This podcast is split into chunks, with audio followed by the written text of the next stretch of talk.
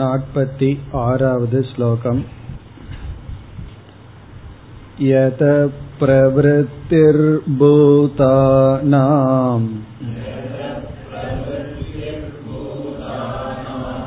येन सर्वमिदं ततम्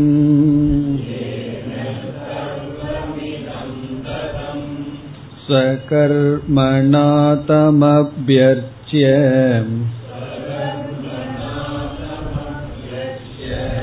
सिद्धिं विन्दति मानवः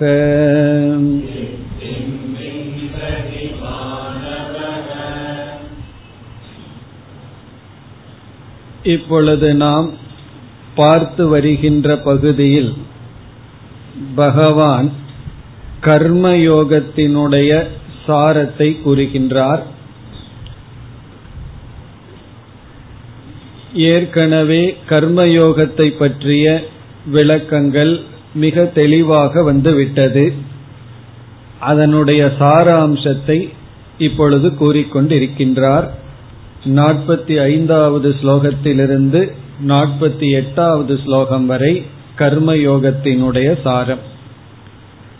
இந்த நாற்பத்தி ஆறாவது ஸ்லோகம் கர்மயோகத்தினுடைய சாரத்தினுடைய சாரம் என்றே கூறலாம்.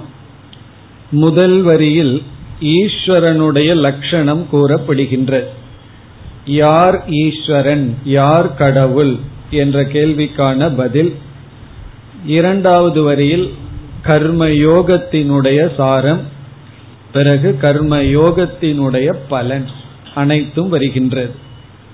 இப்ப ஈஸ்வரனுடைய லட்சணம் என்ன என்றால் சிருஷ்டி ஸ்திதி லய காரணம் ஈஸ்வரக என்று நாம் சென்ற வகுப்பில் பார்த்தோம். சிருஷ்டிக்கும் ஸ்திதிக்கும் லயத்திற்கும் காரணமாக இருப்பவர் ஈஸ்வரன். சிருஷ்டி என்றால் படைப்பு எதனுடைய படைப்பு என்றால் சர்வம் அனைத்தினுடைய படைப்புக்கு காரணம். பிறகு அது இருக்க வேண்டும் என்றாலும் ஸ்திதி காரணமாகவும் இருக்கின்றார். பிறகு எங்கு ஒடுங்கும் என்றால் அதுவும் ஈஸ்வரனிடத்தில் தான் அதுதான் கூறப்படுகின்றது. ஸ்லோகத்திற்குள் சென்றால் யதக பூதானாம் பிரவருத்திகி யதக என்றால் எவரிடமிருந்து? இங்கு எவரிடமிருந்துங்கிறதுக்கு பதில் எந்த ஈஸ்வரனிடமிருந்து? பூதானாம் பிரவருத்திகி இங்கு பூதானாம் என்றால் அனைத்து படைப்பினுடைய என்று பொருள். இங்கு வந்து ஜீவராசிகளையும் பூதம் என்றும் இந்த பிரபஞ்சத்தையும் பூதம் என்றும் அழைக்கப்படுகின்றது பூதானி அல்லது பூதங்கள் என்ற சொல்லுக்கு இரண்டு பொருள் இருக்கின்றது. ஒன்று ஜீவர்கள் இனி ஒன்று பஞ்சபூதங்கள். இடத்துக்கு தகுந்தாற்போல் பொருள் எடுத்துக் கொள்ள வேண்டும். எல்லா பூதங்களிடத்திலும் ஞானி தன்னை பார்க்கின்றான் அப்படின்னா பஞ்சபூதங்களிடத்தில் பார்க்கின்றான்கிற பொருள் அல்ல எல்லா ஜீவர்களுக்குள்ளும் தன்னை பார்க்கின்றான் என்று பொருள். பிறகு இந்த உலகங்கள் பூதங்களால் ஆனது என்று சொன்னால் ஐந்து பூதங்களினால் ஆனது என்பது பொருள். அப்படி பூதங்கள் என்ற சொல்லுக்கு ஆகாசத்தில் ஆரம்பித்து பூமி வரை உள்ள ஐந்து பூதங்கள் என்று ஒரு பொருள் பிறகு ஜீவராசிகள் என்று ஒரு பொருள். இங்கு இரண்டையும் குறிக்கின்ற. பிரவருத்திகி என்றால் தோற்றம் உற்பத்திகி படைப்பு. ஜீவனிடம் உள்ள சிதாபாசமும் அந்த ஈஸ்வரனிடமிருந்துதான் வந்துள்ளது. இவ்விதம் எல்லா ஜீவராசிகளினுடைய படைப்பு அல்லது தோற்றம் எவரிடமிருந்து வந்ததோ பிறகு ஏன இதம் சர்வம் ததம். ஏன எந்த ஈஸ்வரனால் ஏன என்றால் எவரால் இங்கு எவரால் என்றால் எந்த ஈஸ்வரனால் இதம் சர்வம் இவை அனைத்தும். இதம்னா இவை சர்வம்னா அனைத்தும். ததம் என்றால் வியாபிக்கப்பட்டுள்ளதோ. ததம் என்ற சொல்லுக்கு வியாப்தம் என்று பொருள். எவரால் இவை அனைத்தும் வியாபிக்கப்பட்டுள்ளதோ.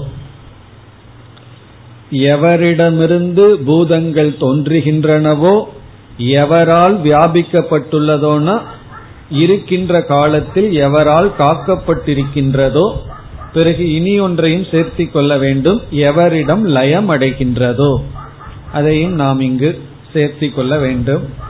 எஸ்மின் லீயதே எந்த ஈஸ்வரனிடம் சென்று லயமடைகின்றதோ இரண்டாவது வரியில தம் அப்படின்னு ஒரு சொல் இருக்கின்றது. ஸ்வ கர்மனா தம் அபியர்ச்சிய தம் அவரை அப்படிப்பட்ட ஈஸ்வரனை. முதல் வரி வந்து ஈஸ்வரனுடைய லட்சணம்.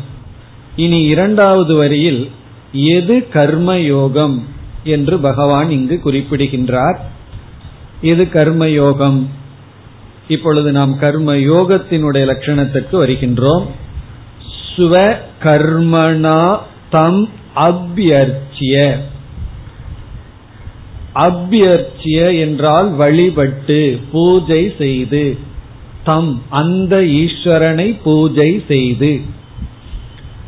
அந்த ஈஸ்வரனை பூஜை செய்தல் வழிபடுதல் அர்ச்சனம்னா நமக்கு தெரியும் அர்ச்சனை வழிபடுதல் பூஜை செய்தல். இங்கு கர்மயோகம் என்பது எப்படிப்பட்ட பூஜை? எதனால் பூஜை செய்கின்றோம்? இப்ப நான் பூஜை செய்கின்றேன்னு சொன்னா ஒரு மலர் மூலமாகவோ ஏதாவது ஒன்றை வைத்து பகவானுக்கு பூஜை செய்கின்றேன். அது மலரா இருக்கலாம் அல்லது பாடல்கள் மூலமா பகவானுக்கு அர்ச்சனை செய்யலாம். இங்கு பகவான் வந்து கர்மயோகத்துக்கு லட்சணம் கொடுக்கும் பொழுது அந்த ஈஸ்வரனை வழிபடுகின்றார்கள். எதன் மூலமாக? எது அவர்களுக்கு கருவி? ஸ்வ கர்மனா என்றால் தன்னுடைய கடமையை செய்வதன் மூலமாக. தன்னுடைய கடமையையே பூஜையாக மேற்கொண்டு என்பது பொருள். தன்னுடைய கடமையை வழிபாடாக கொண்டு அவனை வழிபடுவதாக தன்னுடைய கடமையையே வழிபாடாக கொண்டு அல்லது தம்முடைய கடமையின் மூலமாக அந்த ஈஸ்வரனை வழிபட்டு. ஆங்கிலத்தில் ஒரு வார்த்தை இருக்கு. ஒர்க் ஈஸ் வர்ஷிப் அதுதான் இந்த கருத்து. ஒர்க் ஈஸ் வர்ஷிப் என்றால் நம்முடைய கடமையே வழிபாடு. அதாவது ஒர்க்கே வர்ஷிப்னு அர்த்தம். ஒர்க் இஸ் ஒர்ஷிப் அப்படின்னா work is equal to worship work அப்படின்னா நம்முடைய கடமை. நம்முடைய கடமையை செய்வதே இறைவனுடைய வழிபாடு. ஆனால் நம்ம என்ன நினைச்சிட்டு இருக்கோம்? ஒர்க்குங்கிறது வேற ஒர்ஷிப்ங்கிறது வேற நினைச்சிட்டு இருக்கோம். அதனாலதான் ஒர்க் அண்ட் ஒர்ஷிப் அப்படின்னு சொல்லுவார்கள் ஒர்க் அண்ட் ஒர்ஷிப் அப்படின்னா நான் காலையிலிருந்து சாயந்தரத்து வரைக்கும் ஆபீஸ்ல வேலை பண்றேன். சாயந்தர வேலையில ஒரு மணி நேரம் பகவானை போய் வழிபட்டுட்டு வர்றேன். சோ ஒர்க் அண்ட் ஒர்ஷிப் அப்ப எப்பொழுது பகவானுடைய எண்ணம் வருகிறது? எப்பொழுது நான் பக்தனா இருக்கேன் அல்லது கர்ம யோகியா இருக்கேன்னா என் வேலையெல்லாம் முடிச்சிட்டு கோயிலுக்கு போயிட்டு வந்தாவோ அல்லது பாராயணம் பண்ணாவோ இல்ல வீட்டில் உட்கார்ந்து பூஜைக்கு ஏதாவது ஏற்பாடு செய்தாலோ அப்பொழுதுதான் நான் ஒர்ஷிப் பண்றேங்கிற எண்ணம் இருக்கு. ஆனா இங்க பகவான் சொல்றார் கர்மயோகம்ங்கிறது ஒர்க் ஈஸ் வர்ஷிப்ங்கிறார் நாம எதை பண்ணிட்டு இருக்கிறோமோ அதையே இறைவனுக்கு வழிபாடாக செய்யும் பொழுது அது வந்து கர்மயோகம் ஆகின்றது. இப்ப கர்மயோகம் என்பது செயலை மாற்றிக்கொள்வதல்ல அந்த செயலையே வழிபாடாக மாற்றிக் கொள்ளுதல். வழிபாடு என்று உணர்ந்து செய்தல். அதுதான் கர்மயோகம். இப்ப கர்மயோகத்துல நிஷித்த கர்மன்னு இருக்கு. அதை நம்ம தவிர்த்து விட வேண்டும். அதை செய்யவே கூடாதுதான். நிஷித்த கர்மனா சாஸ்திரம் எதெல்லாம் செய்ய வேண்டாம்னு சொல்லுதோ அதை செய்யாமல் இருத்தல்.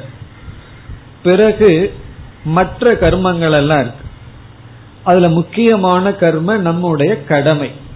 அந்த கடமையை ஈஸ்வரனுக்காக செய்கின்றேங்கிற எண்ணத்துல செய்யும் பொழுது அந்த கடமையை செய்யும் பொழுது நான் வந்து பகவானுக்கு என்னுடைய கடமையை செய்வதன் மூலமாக பூஜை செய்கின்றேங்கிற எண்ணத்தில் கடமையை மேற்கொள்ளும் பொழுது அது கர்மயோகம் ஆகின்றது பிறகு காமிய கர்மத்தில் ஈடுபடும் பொழுது நாம விரும்பிய செயலில் ஈடுபடும் பொழுது அது கடமை அல்ல. ஆனா காமியமா இருக்கு.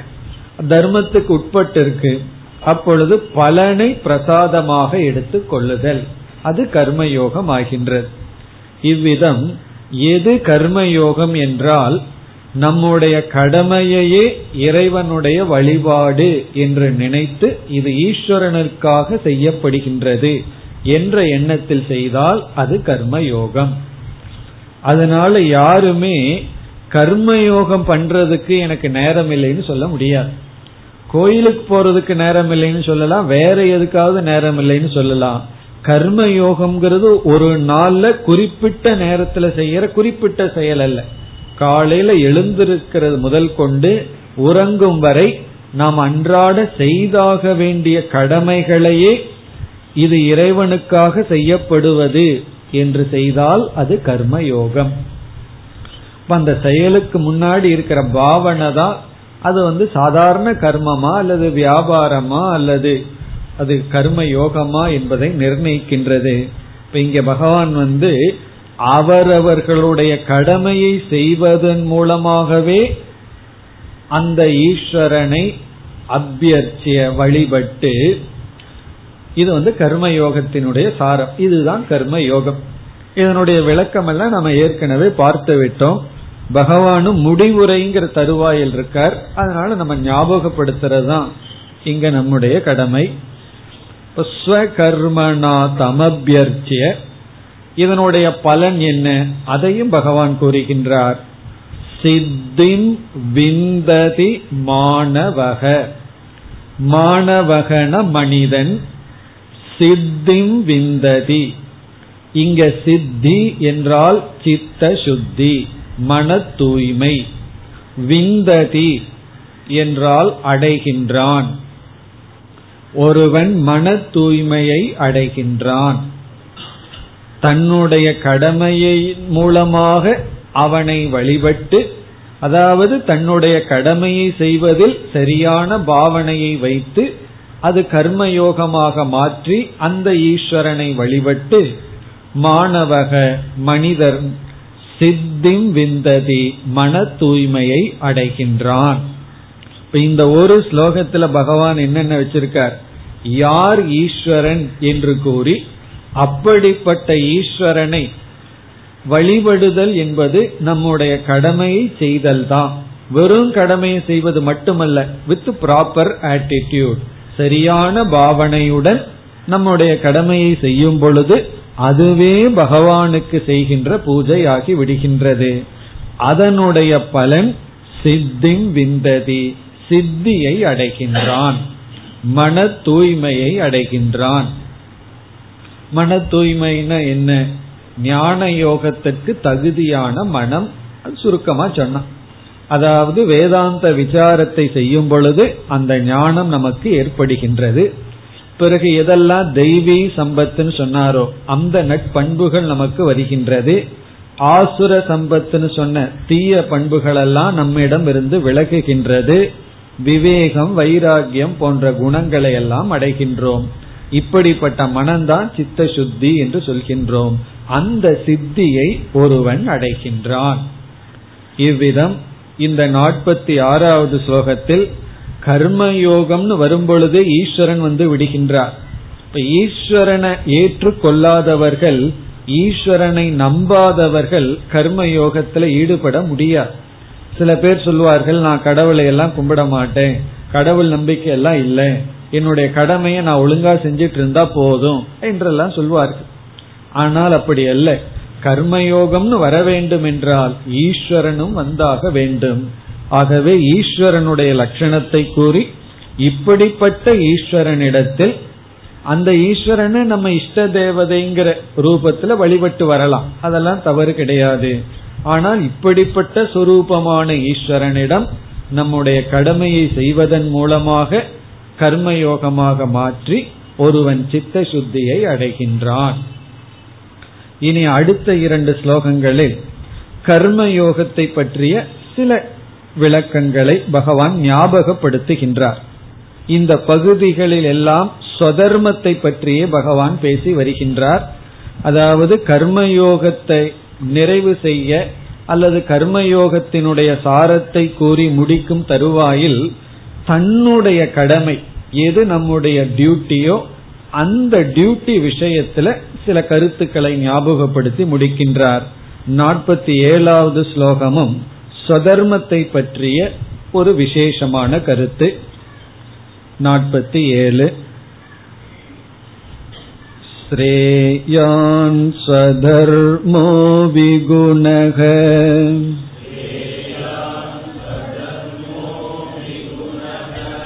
परधर्मात् स्वनुष्ठितात्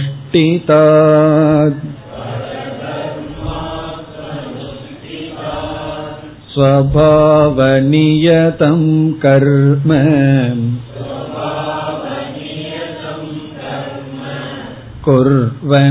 कुर्वन्नाप्नोति किल्बिषम्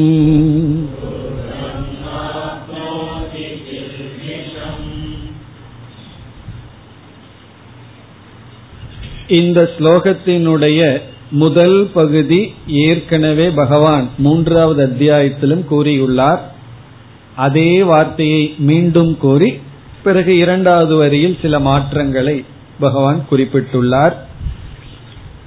இங்கு என்ன சொல்லியுள்ளார் என்றால் ஒருவன் கூறலாம் என்னுடைய கடமையாக எது எனக்கு வந்துள்ளதோ அதை என்னால் முழுமையாக செய்ய முடியவில்லை. என்னுடைய சொதர்மத்தை நான் வெற்றிகரமாக பூர்ணமாக திருப்தியாக குறையில்லாமல் என்னால் செய்ய முடியவில்லை. ஆகவே என்னுடைய சொதர்மத்தை விட்டு விட்டு மற்ற தர்மத்தை நான் எடுத்துக் கொள்ளலாமா? ஏன்னா அதை செய்தால் நான் நன்கு செய்கின்றேன். என்னுடைய கடமையை நான் செய்யும் பொழுது என்னால் பூர்ணமாக திருப்தியாக செய்ய முடியவில்லை. என்ன செய்வது? அதுதான் இங்கு கேள்வி. இப்போ ஒரு மாணவன் வந்து கேக்குறான். அவன் வந்து நைன்த் ஸ்டாண்டர்டோ டென்த் ஸ்டாண்டர்டோ படிச்சிட்டு இருக்கான். அவனுக்கு படிக்கணுங்கிற ஆசை இருக்கு. படிக்க கூடாதுன்னு அவன் விரும்பவில்லை. ஆனால் ஏதோ ஒரு காரணத்துல அவனால சரியா படிக்க முடியல. முப்பதுக்கு மேல நாற்பதுக்குள்ளதான் மார்க் வாங்கிட்டு இருக்கான்னு வச்சுக்கோமே. சம்டைம் ஒன் ஆர் டூ சப்ஜெக்ட்ல ஃபெயில் வேற ஆயிட்டு இருக்கான் அவனால திருப்தியா முழுமையா படிக்க முடியவில்லை. மன மனசு ஒன்று ஒன்றுவதில்லை. ஏதோ ஒரு காரணம். இப்ப அவன் சொல்றான் என்னுடைய படிப்புங்கிற சொதர்மத்தை என்னால சரிவர செய்ய முடியவில்லை. அதனால நான் பிசினஸ் பண்ணட்டுமா? வியாபாரம் பண்ற வேற ஏதாவது பண்றேன்னு சொல்றான். அப்ப பகவானுடைய அட்வைஸ் இங்க நீ வந்து வியாபாரம்ங்கிறத நல்லா பண்றதை விட மற்ற தர்மத்தை நன்கு அனுஷ்டானம் செய்து வெற்றி அடைவதை விட உன்னுடைய சொதர்மமானது சற்று குறையாக இருந்தாலும் பரவாயில்லை அப்படின்னு சொல்ற. உன்னுடைய சுதர்மத்தை ஏதோ ஒரு காரணத்தினால சரியாக பின்பற்ற முடியவில்லை என்றால் அது தவறில்லை. அதாவது தோஷத்துடன் உன்னுடைய கடமையை செய்வதே பெட்டர் அப்படின்னு சொல்ற.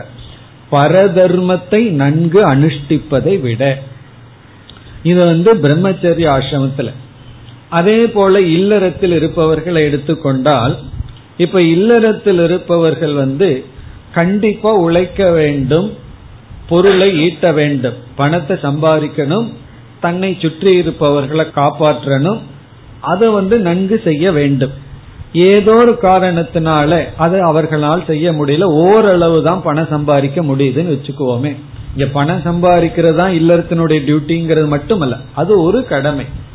அவர்கள் வந்து நான் வந்து பிக்ஷை எடுக்கின்றேன்னு சந்நியாச தர்மத்தை பின்பற்றினா ஒரு கால் அதிகமா உணவு கிடைக்குது அதுல வெற்றி கிடைக்குதுன்னு வச்சுக்கோமே. அப்ப பகவான் சொல்றார் நீ வந்து சந்நியாச தர்மத்தை பிக்ஷை எடுத்தலோ மற்ற தர்மத்தை பின்பற்றி அதுல வெற்றி அடைவதை காட்டிலும் உன்னுடைய சொதர்மத்தை சற்று குறைவாக இருந்தாலும் அதை பின்பற்றுவதுதான் உனக்கு சித்த சுத்தி கிடைக்கும். அதே போல சந்நியாசிக்கு வருகின்றோம். சந்நியாச ஆசிரமத்தை எடுத்துக்கொண்ட ஒருவர் ஜபம் பண்ண முடியல அல்லது அவர்னால வந்து சாஸ்திரம் படிக்கிறது ஓரளவுக்கு தான் முடிகின்றது. அப்ப அவர் நினைக்கிறார் நம்ம பிசினஸ் பண்ணா நல்லா பணம் கிடைக்குதேன்னா. அப்ப பகவான் சொல்றார் நீ உன்னுடைய சாஸ்திர படிப்போ ஜபமோ அதுல ஒரு குறையோட பண்ணாலும் பரவாயில்லை. ஆனா நீ வந்து இல்லற தர்மத்தையோ பின்பற்ற கூடாது பணம் சம்பாதிக்கிற வேலை செய்யக்கூடாது. அதுல நீ சக்சஸ் ஆனாலும் அது வந்து தவறு அப்படின்னு சொல்ற அதாவது அவரவர்களுக்கு விதித்த கடமையில் ஏதோ ஒரு காரணத்தினால முழுமையா ஈடுபடாம தடைகள் வந்தாலும் அதுல இருக்கிறது தான் நல்லதே தவிர மாற்றிக்கொள்ள கூடாது மாற்றுனா ஆசிரமத்தையே மாற்றிக்கொள்ளணும் கடமையே மாற்றிக்கொள்ளணும் இல்லை என்றால் ஒரு இடத்துல சொதர்மம்ங்கிற சூழ்நிலையில இருந்துட்டு வேறு தர்மத்தை பின்பற்ற கூடாது இப்ப பிரம்மச்சாரியா இருப்பவன் படிச்சிட்டு இருக்கான் பிரம்மச்சாரிக்குன்னு சில சொதர்மம் இருக்கு. அவன் பிரம்மச்சாரி ஆசிரமத்தில் இருந்துட்டு என்ன சொதர்மமோ அதைத்தான் பண்ணணும். அவன் இல்லற தர்மத்தை பின்பற்றணும்னா அவன் இல்லற வாசியாக மாறி பின்பற்றலாம். அப்படி பின்பற்றினா அது அவனுடைய சொதர்மம் ஆயிரும் ஆகவே எதை நம்ம பின்பற்றமோ அது நம்முடைய சொதர்மமா இருக்கணும். ஆனா நாம பின்பற்றுவது சொதர்மம் அல்ல. ஆனா எதை பின்பற்ற வேண்டுமோ அதை ஓரளவுக்கு தான் பின்பற்ற முடியுது. அதுல வந்து முழுமையா வெற்றி காண முடியவில்லைன்னா பகவான் பரவாயில்லை அப்படின்னு சொல்ற. அதுல தோல்வி அடைஞ்சாலும் குறையோட இருந்தாலும் பரவாயில்ல. இனி ஒரு தர்மத்துக்கு சென்று விடக்கூடாது இதுல வந்து ரொம்ப நுணுக்கமான கருத்து இருக்கு. இப்ப உதாரணமா இப்ப ஒரு போலீஸ் இருக்கார். ஒருவன் வந்து குற்றவாளி இருக்கா அல்லது ஒரு கொலகாரன் இருக்கான் அந்த கொலகாரனையோ குற்றவாளியோ அந்த போலீஸுக்கு ஷூட் பண்றதுக்கு ரைட் இருக்கு. அவரு தான் பண்ண முடியும். ஆனா வந்து அவன் குற்றவாளி கொலகாரன் சொல்லி போலீஸ் அல்லாத ஒருவர் வந்து அவனை தண்டிக்க கூடாது. அப்படி அவனை தண்டிச்ச என்ன ஆகும்னா இவர் குற்றவாளி ஆகி விடுகின்றார். காரணம் என்னன்னா இதுதான் சுதர்மம் பரதர்மம் எது? தனக்கு தண்டிக்கிறதுக்கு உரிமை இல்லாதவனை நம்ம போய் தண்டிக்கும் பொழுது அது பரதர்மம் ஆகிறோம் அதை நல்லா செய்யறத விட உன்னுடைய சொதர்மம் தான் உயர்ந்தது. உன்னுடைய சொதர்மம் இருக்கே அதைத்தான் நீ செய்யணும். அதுல சில குற்றங்கள் வந்தாலும் பரவாயில்லை அப்படின்னு இங்கு பகவான் குறிப்பிடுகின்றார். அதாவது அவரவர்களுக்குன்னு ஒரு டியூட்டி இருக்கு. அதைத்தான் நன்கு செய்யணும். அதுல ஒரு குறை இருந்தாலும் பரவாயில்ல. இதுக்கு வேற உதாரணம் சொல்லணும்னா இந்த ஃபுட்பால் விளையாடும் பொழுது ஒவ்வொருவரும் ஒவ்வொரு இடத்துல நிக்கணும். இந்த கோல் கீப்பர் இருக்கார். அவருக்கு திடீர்னு உற்சாகம் வந்து நடுவில் விளையாட போயிட்டாருன்னு வச்சுக்கோமே. அவருக்கு அங்க விளையாடுறதுக்கு டியூட்டி கிடையாது. அவரு கோல் போஸ்டுக்குள்ள இருக்கிறது அவருடைய டியூட்டி அதை ஒழுங்கா செய்யாம ரெண்டு கோலை விட்டாலும் பரவாயில்லன்னு இங்க பகவான் சொல்றாரு. நீ வந்து உன் இடத்துல என்ன செய்ய வேண்டியது செய்ய வேற இடத்துக்கு ஓடிடாத ஓடி திடீர்னு உற்சாகம் வந்து வேலை பண்ணாத அப்படின்னு சொல்ற காரணம் என்ன அப்படின்னா நாம நம்ம இடத்துல சில டியூட்டி இருக்கும் பொழுது அது நம்மளாலதான் செய்ய முடியும். அங்க இருந்துட்டு அதையும் நம்ம செய்யாம இருந்தோம் அப்படின்னா அதை செய்யறதுக்கு அங்க வேறு ஆள் இருக்காது இல்லைன்னா நம்மளே தர்மத்தை மாற்றணும் ஆசிரமத்தையும் கடமைகளையும் மாற்றிக்கொள்ளணும். அது வந்து தர்மப்படி மாற்றிக்கொள்ளணும். அப்படி இல்லாம இங்க இருந்துட்டு அங்கேயும் செய்யாம பிறகு வந்து அங்க போயிட்டு இங்க செய்யறது இல்லை. இப்போ ஆபீஸ்ல போனா ஆபீஸ் டியூட்டி பண்ணணும். வீட்டுல இருந்தா வீட்டுல இருக்கிற கடமையை செய்யணும். இப்ப எந்த இடத்துல இருக்கிறோமோ அந்த இடத்துல என்ன கடமையோ அதை செய்ய வேண்டும். அப்படி செய்யும் பொழுது நமக்கு சில சமயம் திறன் அதிகமா இல்லாம சில குறைகள் இருந்தாலும் பரவாயில்லை என்று இங்கு பகவான் குறிப்பிடுகின்றார். இப்ப இதுதான் இங்க முதல் வரியில் சொல்லப்படுகிறது. ஸ்ரேயான் ஸ்வதர்மக விகுணக. ஸ்வதர்மக நம்முடைய ஸ்வதர்மம். விகுணக என்றால் குறையுடன் அனுஷ்டிக்கப்பட்டதாக இருந்தாலும். விகுணக அப்படின்னா அது சரிவர நம்மால செய்ய முடியாவிட்டாலும் ஸ்ரேயான் நல்லது பெட்டர் அதுவே உயர்ந்தது. இப்ப எந்த அளவுக்கு பகவான் இறங்கி வந்து நம்ம இடத்துல சொல்ற அதாவது நம்முடைய கடமைய சில சமயங்கள்ல முழுமையாக செய்ய முடியவில்லை என்றால்.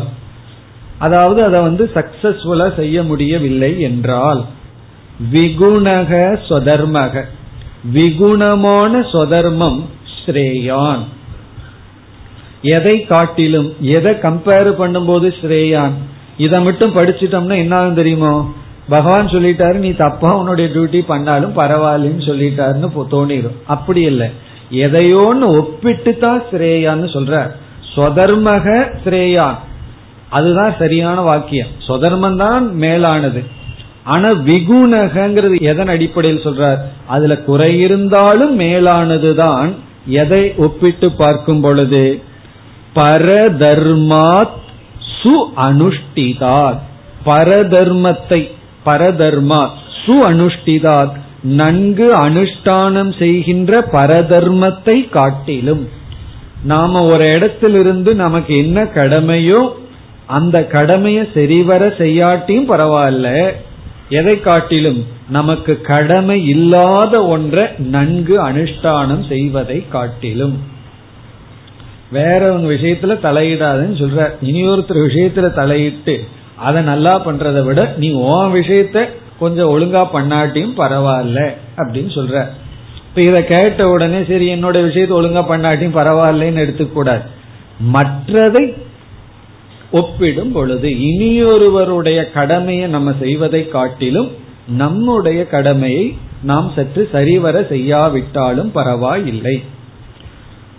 இதை கேட்ட உடனே ஒரு சந்தேகம் வரும். இப்ப என்னுடைய கடமையிலேயே சில தோஷம் இருக்கேன்னு. அதை அடுத்த ஸ்லோகத்துல பண்ணுவார். பரவாயில்லன்னு சொல்லுவார். அந்த தோஷத்திலிருந்து உன்னை நான் காப்பாத்துவேன்னு சொல்லுவார். அப்படி பரதர்மாத் ஸ்வனுஷ்டிதாத். இந்த முதல் வரி மூணாவது அத்தியாயத்திலே வந்துள்ளது. பிறகு மூன்றாவது அத்தியாயத்துல இரண்டாவது வரியில் என்ன சொல்றார்? ஸ்வதர்மே நிதனம் ஸ்ரேயகன்னு சொல்றார். ஸ்வதர்மத்துல இறப்பதே மேல் பரதர்மத்தை காட்டிலும் பரதர்மத்தை அனுஷ்டிக்கிறத விட சொதர்மத்துல இறப்பதே மேல்ங்கிற அளவு அங்கு சொல்லியுள்ளார். பிறகு இங்க என்ன சொல்றாருன்னா இப்படி நம்ம சொதர்மத்தை பின்பற்றும் பொழுது அதுல சில குறைகள் இருந்தாலும் அது நமக்கு பாபத்தை கொடுக்காது. இப்ப ஒரு மாணவன் இருக்கான் ஓரளவுக்கு தான் படிக்க முடியுது. அதனால ஒன்னும் பாவம் வந்துட போறது கிடையாது. ஏன்னா அவ்வளவுதான் புத்தி இருக்கு அவ்வளவுதான் மெமரி பவர் இருக்கு. எவ்வளவு தூரம் முடியுமோ அவ்வளவு தூரம் அதுலேயே இருக்கிறது தான் நல்லதே தவிர நம்ம வந்து மாற்றிவிடக் கூடாது. அதான் இங்கு சொல்கின்றார். ஸ்வபாவ நியதம் கர்ம குர்வன் கில்பிஷம் ந ஆப்னோதி. ஸ்வபாவ நியதம் கர்ம. ஸ்வபாவம்னா நம்முடைய சுவாவத்திலிருந்து நியதம்னா நிச்சயிக்கப்பட்ட. நம்முடைய சுவாவத்திலிருந்து நிச்சயிக்கப்பட்ட கர்ம நம்முடைய கடமையானது. ஏன்னா சொதர்மமே நம்முடைய சுவாவத்தின் அடிப்படையில் எடுத்துக்கொண்டுள்ளோம். அதெல்லாம் பகவான் ஏற்கனவே சொன்னார். பிராமண கஷத்திரிய வைசிய சூத்ரன்னு சொல்லி ஒவ்வொருவரும் ஒவ்வொருவருடைய குணத்தின் அடிப்படையில் செயல்பட்டு வருகிறார்ங்கிறதெல்லாம் கூறியுள்ளார். அப்படி அவர்களுடைய சுவாவம் இயற்கை சம்ஸ்காரம் வாசனை அதன் அடிப்படையில் நிச்சயிக்கப்பட்ட கர்மமானது குர்வன் அதை செய்யும் பொழுது கில்பிஷம். இங்க கில்பிஷம்னா பாபம் ந ஆத்னோதி ஒருவன் அடைய மாட்டான். கில்பிஷம் ந ஆப்னோதி ஒருவனுக்கு பாபம் வருவதில்லை. அதனால சில சமயங்கள்ல நம்முடைய கடமைகளை முழுமையா பின்பற்ற முடியாவிட்டாலும் பரவாயில்லை. அதுக்காக கடமையை வந்து ஒழுங்கா பின்பற்ற மாட்டேன்னு அர்த்தம் கிடையாது. ஒரு கால் முடியவில்லை என்றாலும் நாம எடுத்துக்கொண்ட கடமைகள்ல முழுமையா அதுல ஈடுபட்டு முடியாவிட்டாலும் நம்ம அதை விட்டுட்டு இனி ஒரு கடமையை எடுத்துக்கொள்ள கூடாது கில்பிஷம் ந ஆப்னோதி. இப்ப சந்நியாச தர்மத்தை ஒருத்தர் எடுத்துட்டா ஏதோ ஒரு காரணத்திலான முழுமையா சந்நியாச தர்மத்துல சந்நியாசிக்கு என்னென்ன சில சாதனைகள் சொல்லப்பட்டிருக்கோ அதுல வந்து முழுமையா ஈடுபட முடியாவிட்டாலும் அறகுறையா அதுக்குள்ள இருந்தாலும் பரவாயில்ல. ஆனா அதை விட்டுட்டு நம்ம வந்து வேறு தர்மத்தை எடுத்துக்கொள்ள கூடாது அதாவது வேறு முக்கிய தர்மம் என்னன்னா பொருளை ஈட்டுவது இது போன்ற தர்மத்தை எடுத்துக்கொள்ள கூடாது நம்ம ஆளை உட்கார்ந்து ஒரு அரை மணி நேரம் தியானத்துக்கு உட்கார்றோம். அங்க தியானத்துல அரை மணி நேரம் உட்கார்ந்து இருக்கிறமே தவிர தியானம் பண்ணல. பகவான் வந்து பரவாயில்லைங்கிற. நீ அரை மணி நேரம் அங்க உட்கார்ந்து அதாவது பரவாயில்ல. அதை விட்டுட்டு நான் அந்த அரை மணி நேரத்துல இந்த வியாபாரம் பண்ண இவ்வளவு பணம் கிடைச்சிருமேட்டு போயிடாத அப்படின்னு சொல்ற. தியானத்தை ஒழுங்கா பண்ண முடியாட்டி கண்ண முடியாது உட்கார்ந்துரு.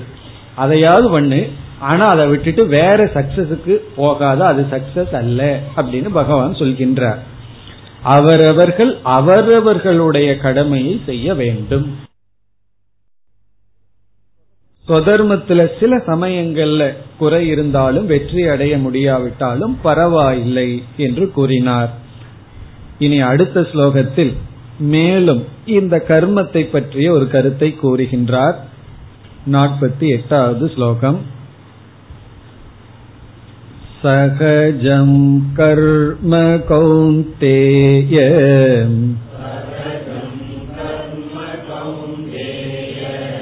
सदोषमपि न त्यजेत् सर्वारम्भा हि दोषेण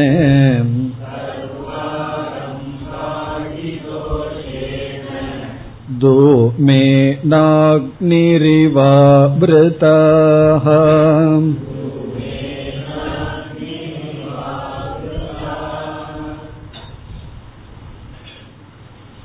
கர்மத்தை பற்றி நமக்கு ஒரு சந்தேகம் இங்கு வருகின்றது அது என்ன சந்தேகம் என்றால் எந்த கர்மத்தில் நாம் ஈடுபட்டாலும் அந்த கர்மத்தில் ஈடுபடுபவன் யார் கர்த்தா கர்த்தா தான் ஈடுபடுவான். ஏன்னா கர்மத்தில் ஈடுபடும் பொழுதே அங்க கர்த்தத்துவம் இருக்கின்றது. ஆகவே ஒருவன் கர்மத்தில் ஈடுபட்டு கொண்டிருக்கும் வரை அவனுக்குள் அந்த கர்த்திருத்துவம் ஐ ஆம் த டூவர் நான் செய்பவன்கிறத விட முடியாது. அப்ப அந்த அகங்காரம் அவனை விட்டு போகாது. அது மட்டுமல்லாமல் காலமானது அதிகமாக சென்றுவிடும். ஒரு நம்ம கடமையை செய்யும் பொழுது ஒரு ப்ராஜெக்ட்ல ஈடுபடும் பொழுது காலம் கொஞ்சம் செலவாகும்.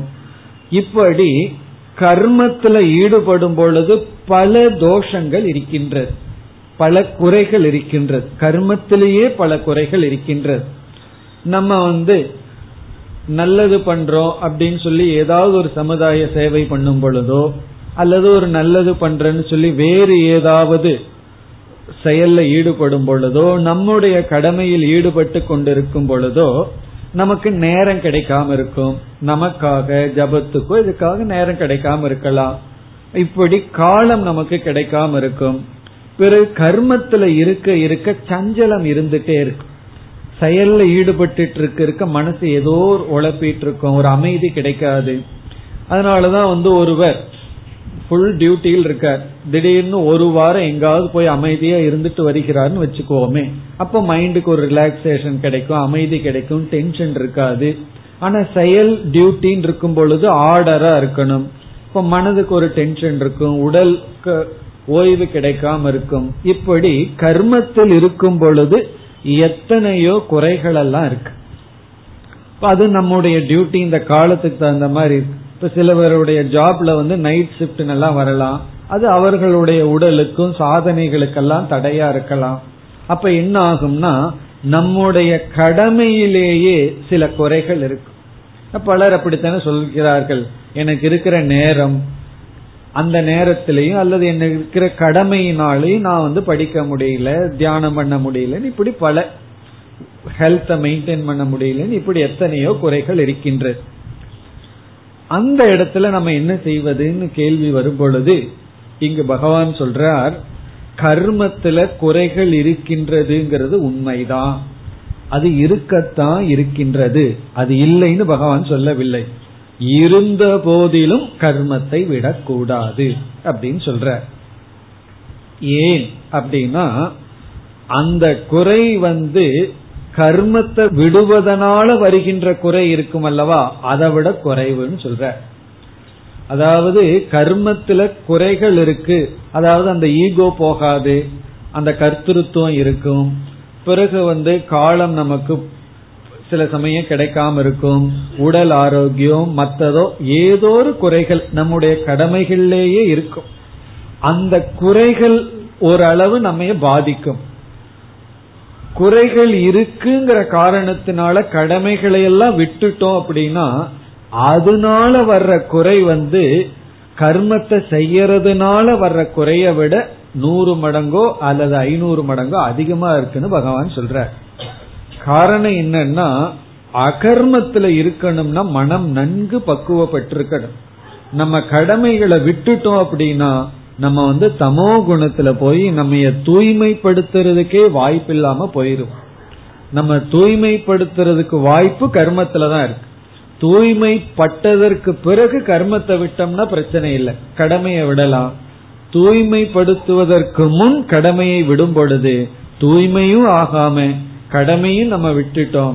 அதுதான் நரகம்னு பகவான் சொல்ற ஆகவே யாருக்கெல்லாம் சித்த சுத்தி தேவையோ அவர்கள் கண்டிப்பாக கர்மத்தில் ஈடுபட்டுத்தான் ஆக வேண்டும்.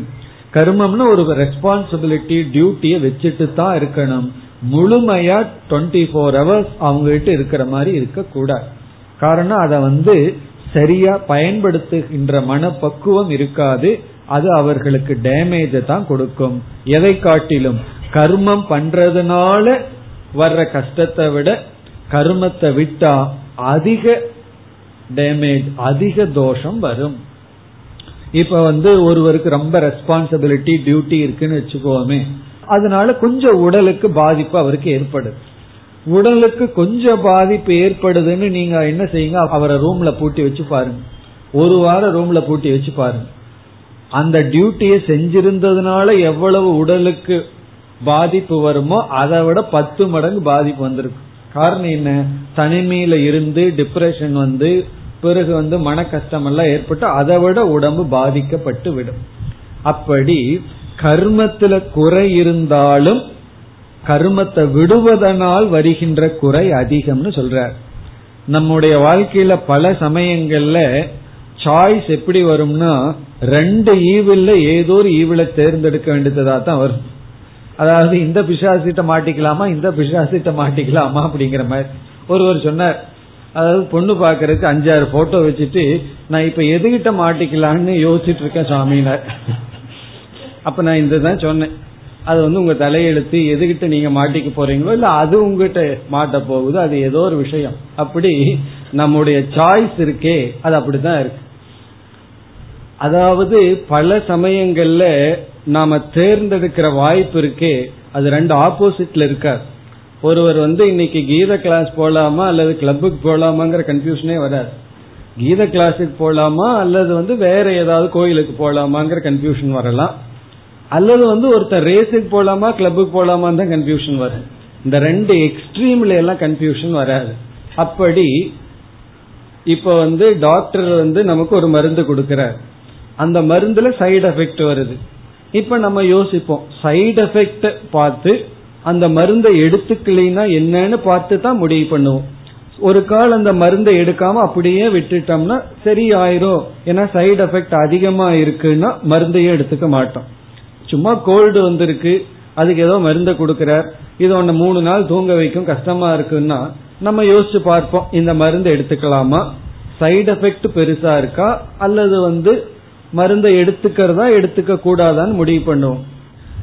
ஒரு சர்ஜரி இருக்கு அந்த சர்ஜரிக்கு வந்து அனஸ்தீசியா கொடுத்து தான் ஆகணும். டாக்டர் சொல்றாரு அனஸ்தீசியாக்கு அப்புறம் வாமிட் வந்தாலும் வருங்கிறார் அதனால அனஸ்தீசியா இல்லாம அருங்கன்னு சொல்லிடுவோமோ? அப்ப நம்ம பார்ப்போம்.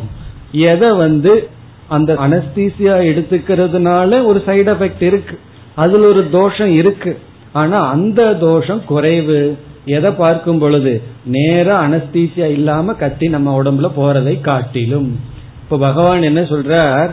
இந்த கர்மம்ங்கிறது அனஸ்தீசியா மாதிரிங்கிற சைடு எஃபெக்ட் இருக்கத்தான் இருக்கு. டாக்டருக்கே தெரியும். கண்டிப்பா இதுல சைடு எஃபெக்ட் இருக்கு.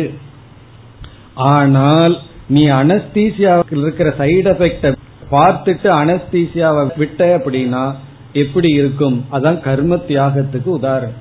கர்மத்தை விட்டுட்டோம் அப்படின்னா அதனால வர்ற விளைவு வந்து கர்மத்தை செய்யறதுனால வர்ற குறையை காட்டிலும் அதிகமாக இருக்கின்றது. இதத்தான் உபனிஷத் வந்து குர்வன் நேவேக கர்மாணி ஜிஜிவிஷேத் என்று சொல்லப்பட்டது. அதாவது நீ வந்து உன்னுடைய கர்மத்துல இருந்துதான் இருக்கணும். ந அந்நிய பந்தா உனக்கு வேறு மார்க்கம் கிடையாது. இதெல்லாம் யாருக்குன்னா சித்த சுத்தி இல்லாதவர்களுக்கு இங்கு பகவான் சொல்லிக் கொண்டு இருக்கின்றார். சித்த சுத்தி அடைஞ்சு ஞான யோகத்துக்கு சென்றவர்கள் சிறிது சிறிதாக கடமையை விட்டுட்டு அவர்களும் அந்த காலத்தை அவங்க கிடைச்ச காலத்தை வந்து ஞான நிஷ்டைக்காக அந்த சாதனையில் அவர்கள் ஈடுபடுவார்கள். அது என்ன சாதனைன்னு அடுத்த ஸ்லோகத்திலிருந்து பகவான் சொல்ல போகின்றார். இப்ப ஏதோ ஒரு சாதனையில நம்ம ஈடுபடணும். கர்ம யோகியாக இருப்பது உத்தமம். யாருக்கு? சித்த சுத்தி அடையும் வரை. இப்ப இங்க என்ன சொல்றார்? இயற்கையிலேயே கர்மத்துல தோஷம் இருக்கு. அது எப்படி என்றால் நெருப்பு இருக்கு நெருப்பிடம் புகை அப்படிங்கிறது சேர்ந்திருக்கு. ஸ்மோக்குங்கிறது இருக்கு. அதெல்லாம் அந்த காலத்துல சொல்ற வேண்டிய உதாரணம் இந்த காலத்துல கிச்சன் இருக்கு அதுல புகை கிடையாது. என்ன கேஸ் ஆச்சே. அந்த காலத்துல வந்து கிச்சன்ல வந்து ஒரே புகையா இருக்கு. அந்த புகை என்ன பண்ணும்? கண்ணில் தண்ணீரை கொடுக்கும் நமக்கு கஷ்டத்தை எல்லாம் கொடுக்கும். இந்த புகையை நம்ம நெருப்பை பயன்படுத்தினா புகை இருந்து கஷ்டத்தை கொடுக்குதுன்னு சொல்லி நம்ம நெருப்பை பயன்படுத்தாம இருக்கிறது இல்லை சமையலுக்கு நெருப்பை பயன்படுத்தி தான் ஆகணும். அப்ப என்ன சொல்றார் பகவான் இங்கு? இயற்கையாகவே நெருப்புல வந்து புகைங்கிற தோஷம் இருந்தாலும் நம்ம நெருப்ப கையாண்டுதான் ஆகணும். அதுபோல கர்மத்தில் குறை இருந்தாலும் நம்ம கர்மத்துல இருந்துதான் ஆகணும். செயலை விட்டு விடக் கூடாது. அதாவது டைம் மாதிரி பெரிய ஒரு பழு எதுவுமே கிடையாது. காலத்தை நம்ம வந்து எடுத்துக்கொள்ள முடிவதில்லை. இந்த காலத்துல வந்து டிஸ்ட்ராக்ஷனுக்கு எவ்வளவோ இருக்கு. டெலிவிஷன் ஆன் பண்ண எவ்வளவு சேனல் இருக்கு. இருந்தாலும் என்ன சொல்கிறார்கள்? போர் அடிக்குதுன்னு சொல்றாங்க. இதுக்கு மேல அவங்களை எப்படி போர் அடிக்காம பண்றதுன்னு தெரியல. தன்னைய சுத்தி இவ்வளவு தூரம் புத்தியை கெடுக்கிறதுக்கான வாய்ப்பு இருந்தும் புத்தி கெட்டு போக மாட்டேங்குதுன்னு வருத்தப்பட்ட என்ன செய்வது? எனக்கு போர் அடிக்குதுன்னு சொல்றாங்கன்னா என்ன அர்த்தம்? டைம் பாஸ் பண்ண முடியல. டைமை தள்ள முடியல அப்படின்னு சொல்ற மனிதர் இடத்துல நீ எல்லா கடமையும் விட்டுட்டு ஜபம் பண்ணு தியானம் பண்ணு சாஸ்திரம் படினா எவ்வளவு நாள் அது ஓடும்? ஆகவே பகவான் வந்து எச்சரிக்கின்றார். கர்மத்துல தோஷம் இருந்தாலும் குறை இருந்தாலும் அது தப்பில்லை அது குறை இருக்கட்டும். நீ அதை விடுவதனால வர்ற குறை வந்து அதை விட அதிகம். ஏன்னா தூய்மைக்கு வேற வாய்ப்பே கிடையாது. கர்ம யோகத்தை நம்ம விட்டுட்டோம் அப்படின்னா தூய்மைப்படுத்துறதுக்கு வாய்ப்பு கிடையாது. பிருகதாரண்யக்க உபனிஷத்துல ஒரு இடத்துல சங்கரர் எழுதுகின்றார் ஞானம் ஒன்ன தூய்மைப்படுத்தாதுன்னு சொல்ற மிக தெளிவா சொல்ற இந்த சாஸ்திரம் வந்து அறிவை கொடுக்கு அவ்வளவுதான். காட்டி கொடுக்கும். கண்ணாடிய போல என்ன என்னன்னு காட்டி கொடுக்குமே தவிர உன்னை தூய்மைப்படுத்தணும்னா அது தவத்தினால் தான் முடியும்னு சொல்ற ஏன்னா கர்மத்தினுடைய பலன் வந்து சம்ஸ்காரம்னு ஒன்னு இருக்கு.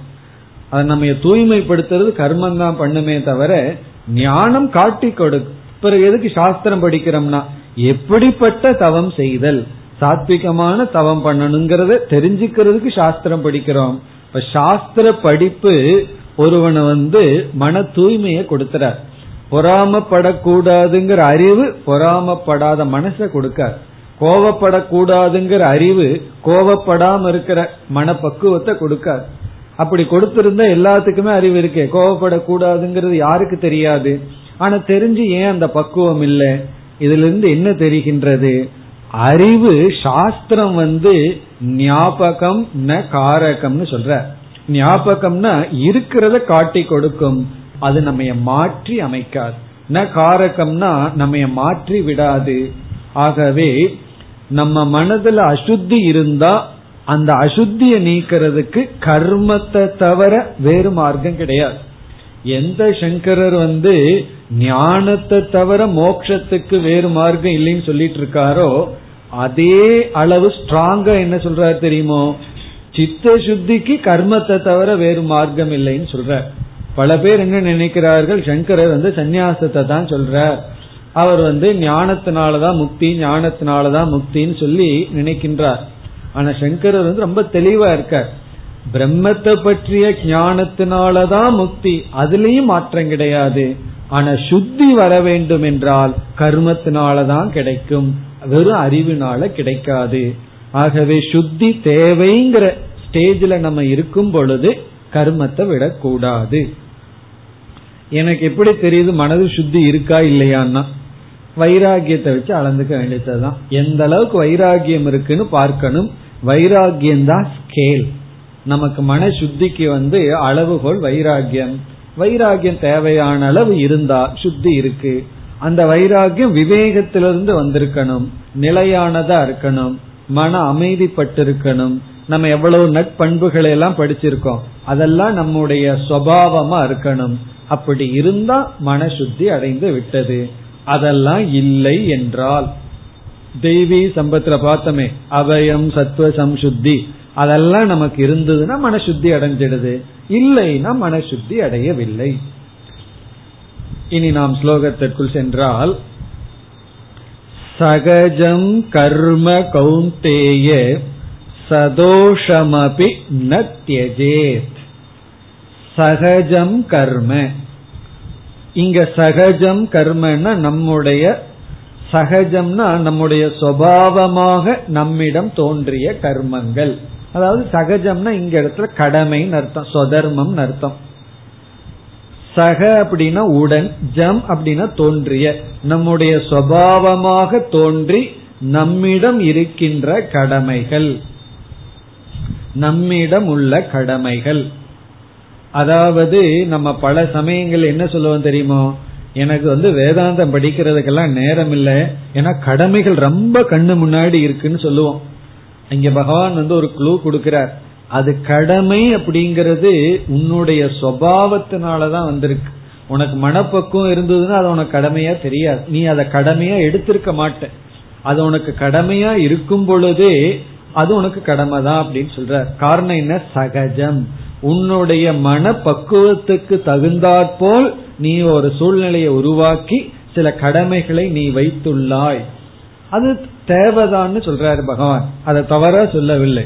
உன்னுடைய மனப்பக்குவத்துக்கு தகுந்தாற்போல் சகஜம். உன்னுடைய சுவாவத்திலிருந்து தோன்றிய கர்ம கௌந்தேய ஹே அர்ஜுனா சதோஷமபி. தோஷத்துடன் கூடியிருந்த போதிலும் சதோஷம் அபி இங்க ஒத்துக்கிற தோஷத்துடன் தான் இருக்கு. சந்தேகமே கிடையாது. சதோஷம் அபி சதோஷம்னா தோஷத்துடன் கூடியிருந்த போதிலும். என்ன தோஷம்னா அகங்காரம் நம்மை விட்டு போகாது. அந்த அந்த கர்த்திருவம் நம்மை விட்டு போகாது. காலம் நமக்கு கிடைக்காம இருக்கலாம். மன சஞ்சலம் கொஞ்சம் இருக்கலாம். மன ஒருமுகப்பாடு இல்லாம போகலாம். எத்தனையோ தோஷங்கள் இருக்கின்றது. சதோஷம் அபி ந தியஜேத். தியாகம் செய்ய வேண்டாம். ந தியஜேத். தியாகம் செய்யக்கூடாது.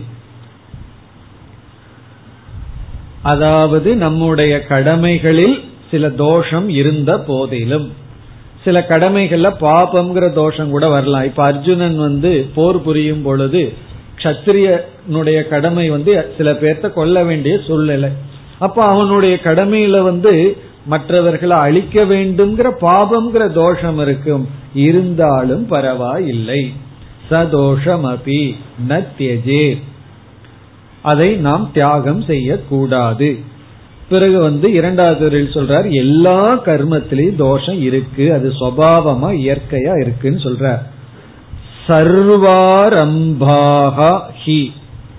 சர்வாரம்பாகன எல்லா கடமைகளிலும் ஆரம்பகன இங்க கர்ம கடமை சர்வாரம்பாகன எல்லா விதமான கர்மங்களிலும். வித்தவுட் எக்ஸப்ஷன் சொல்ற எந்த ஒரு கர்மத்தை எடுத்துட்டாலும் அதுல தோஷம் இருக்குங்கிற. எந்த ஒரு கர்மத்தை எடுத்து கொண்டாலும். இப்போ ஒருவர் வந்து தானம் பண்றாருன்னு வச்சுக்கோமே அதுலயும் தோஷம் இருக்கு. காரணம் என்னன்னா தானம் பண்ண பண்ண அவருக்குள்ள நான் தானம் பண்றேன் புண்ணியவான் நான் கொடுக்கின்றேங்கிற ஈகோ இருக்கும் கண்டிப்பா அந்த ஒரு சைடு எஃபெக்ட் இருக்கத்தான் இருக்கு. அப்படி எந்த ஒரு கர்மத்தை பண்ணாலும் தவம் பண்ணா நான் தபஸ்வி அப்படிங்கிற ஒரு ஈகோ அதோட சேர்ந்து வரும். அப்படி எந்த ஒரு கர்மம் எந்த ஒரு சாதனை பண்ணாலும் தோஷம் இருக்கின்றது. சர்வாரம்பாக தோஷேன. ஏதாவது ஒரு தோஷத்தினால் கடைசி சொல் ஆவிருதாக மூடப்பட்டுள்ளது. கூடி இருக்கின்றது. எந்த ஒரு செயலும் ஏதாவது ஒரு தோஷத்துடன் தான் சேர்ந்திருக்கின்றது. எதை போல? உதாரணம் கொடுக்கிறார். தூமேன அக்னிகி இவ.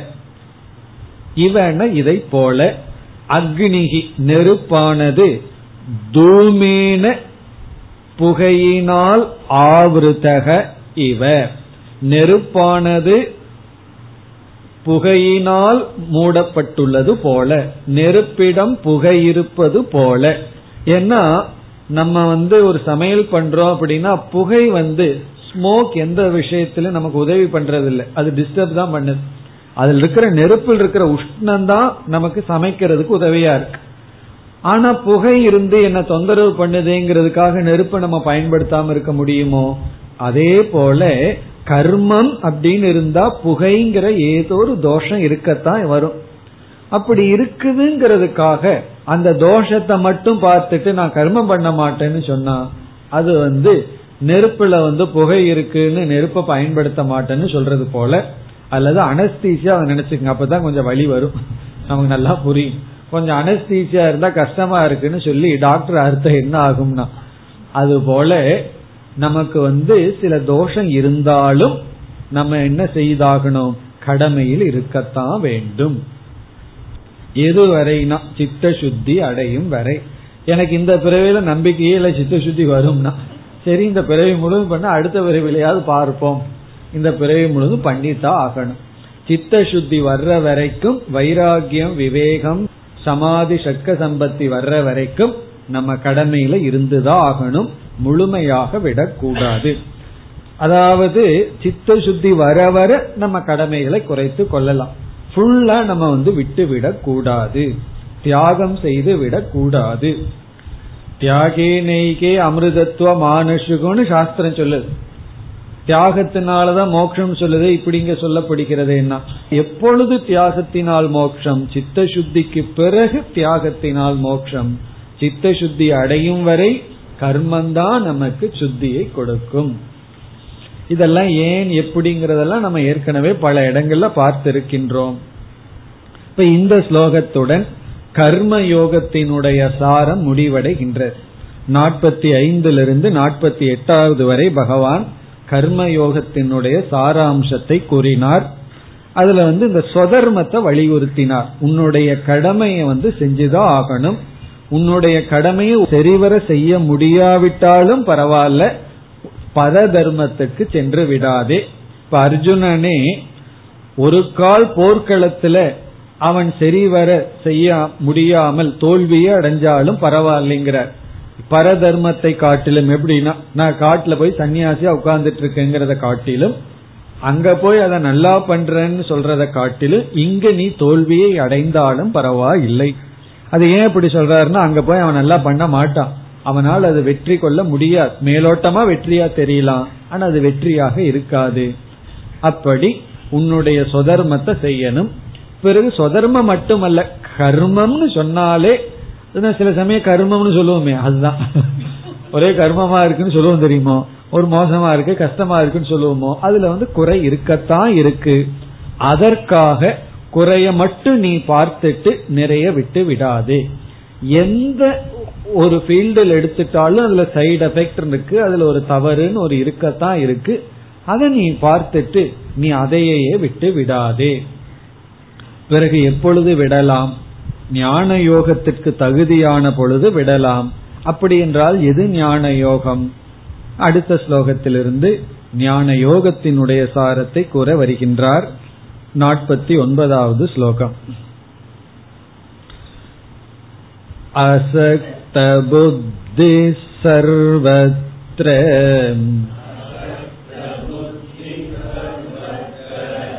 जिदात्मा विगतस्पृहः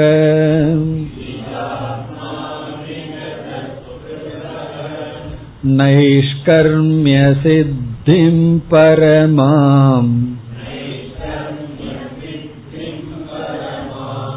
सन्न्यासेनाधिगच्छति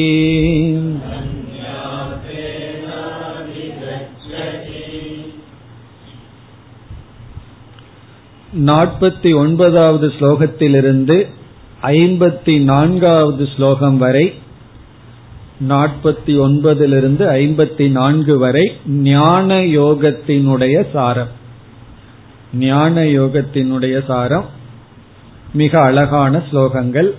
மிக அழகா பகவான் வந்து சாரமா புழிஞ்சு கொடுக்கிறார். ஜூஸ் பண்ணி கொடுக்கிறார். சிலதெல்லாம் அப்படியே சாப்பிட்டா ஒரு டேஸ்ட் இருக்காது. ஜூஸா சாப்பிட்டா நல்லா இருக்கும். அந்த ஜூஸ் தான் இதெல்லாம். சென்ற ஸ்லோகத்துல சதோஷமபி ந தியஜேத்னு சொன்ன பகவான் கர்மத்துல தோஷம் இருந்தாலும் ந தேஜேத் விடக்கூடாதுன்னு சொன்னவர். அடுத்த ஸ்லோகத்திலேயே இங்க கடைசி வரியில் என்ன சொல்றாருன்னு பாருங்க. சந்நியாசேன அதிகச்சதி. சந்நியாசத்தினால மோட்சத்தை அடைகின்றான்னு சொல்ற அப்போ எவ்வளவு தெளிவா இருக்காருன்னு பார்க்கலாம் அல்லது எவ்வளவு குழப்பறாருங்கிறதையும் பார்க்கலாம். தெளிவா நம்ம பார்க்க முடியலனா இதுக்கு முன்னாடி ஸ்லோகத்துல கர்மத்துல குறை இருந்தாலும் விடாதேன்னு சொன்ன பகவான் ந தியாஜ்யம் சந்நியாசம் பண்ண கூடாதுன்னு சொல்லிட்டு சந்நியாசத்தினாலதான் மோட்சத்தை அடைய முடியும் அப்படின்னு சொல்ற அதனாலதான் இங்க நமக்கு தெளிவா புரிந்து கொள்ள வேண்டிய இடம் இது. இந்த கர்ம விஷயத்துல சந்நியாச விஷயத்துல ரொம்ப தெளிவா நுண்ணியமா நம்ம புரிந்து கொள்ள வேண்டும். இல்ல அப்படின்னா கடைசி வரைக்கும் அந்த சந்தேகம் நமக்கு இருந்து கொண்டே இருக்கும். இப்ப இங்க பகவான் என்ன சொல்கின்றார்? சித்த சுத்தி மன தூய்மைங்கிற ஸ்டேஜுக்கு ஒருவன் வந்ததற்கு பிறகு அவன் கண்டிப்பாக கர்மத்தை விட்டு ஞான யோகத்துக்கு வர வேண்டும்னு சொல்ற. அதாவது சித்த சுத்தி அடையிற வரைக்கும் கர்மத்தை கண்டிப்பா விடக்கூடாது. சித்த சுத்தியை அடைந்ததற்கு பிறகு கண்டிப்பாக கடமைகளை விட்டுட்டு ஞான யோகம்ங்கிற கடமைக்கு வர வேண்டும். இங்க கர்மத்தை விடுறது அப்படின்னா நம்ம நினைச்சுக்க கூடாது. எல்லாத்தையும் விட்டுட்டு சும்மா இருக்கிறது. அப்படி இல்லை. கர்மத்தை விடுறதுன்னா சாதனையை மாற்றி கொள்ளுதல். சில பேர் வந்து என்ன நினைப்பார்கள்? அவர் எல்லாத்தையும் ரெனௌன்ஸ் பண்ணிட்டார் அப்படின்னா அப்ப அவர் ஃப்ரீயா இருப்பார். எப்ப வேணாலும் போய் பேசிட்டு வரலாம்னு நினைச்சுக்குவாங்க. ஏன்னா அவருக்கு தான் ஒரு டியூட்டியும் இல்லையே அப்படின்னு நினைப்பார்கள். ஆனா அவருக்கு நேரம் பத்தாம இருக்கும். இருபத்தி நாலு மணி நேரம் பர் டே போதாமல் இருக்கலாம். காரணம் சாதனைகளை நம்ம ரெண்டா பிரிக்கிறோம்.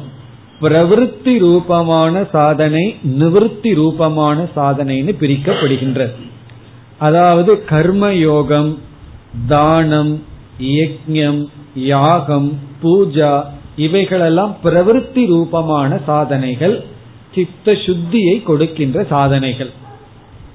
நாம செய்யற சாதனையில ரெண்டா பிரிச்சிடறோம். பிறகு ஞான யோகம்னா நிவர்த்தி ரூபமான சாதனை. அதாவது மௌனம் மௌனமா இருக்கிறது. பிறகு வந்து ஏகாந்தமா இருப்பது கடமைகளை எல்லாம் விட்டு விடுவது அபரிக்கிரகம் எந்த பொருளையும் பற்றாமல் இருத்தல் தியாகம் இதெல்லாம் என்ன என்றால் நிவிருத்தி ரூபமான சாதனைகள்.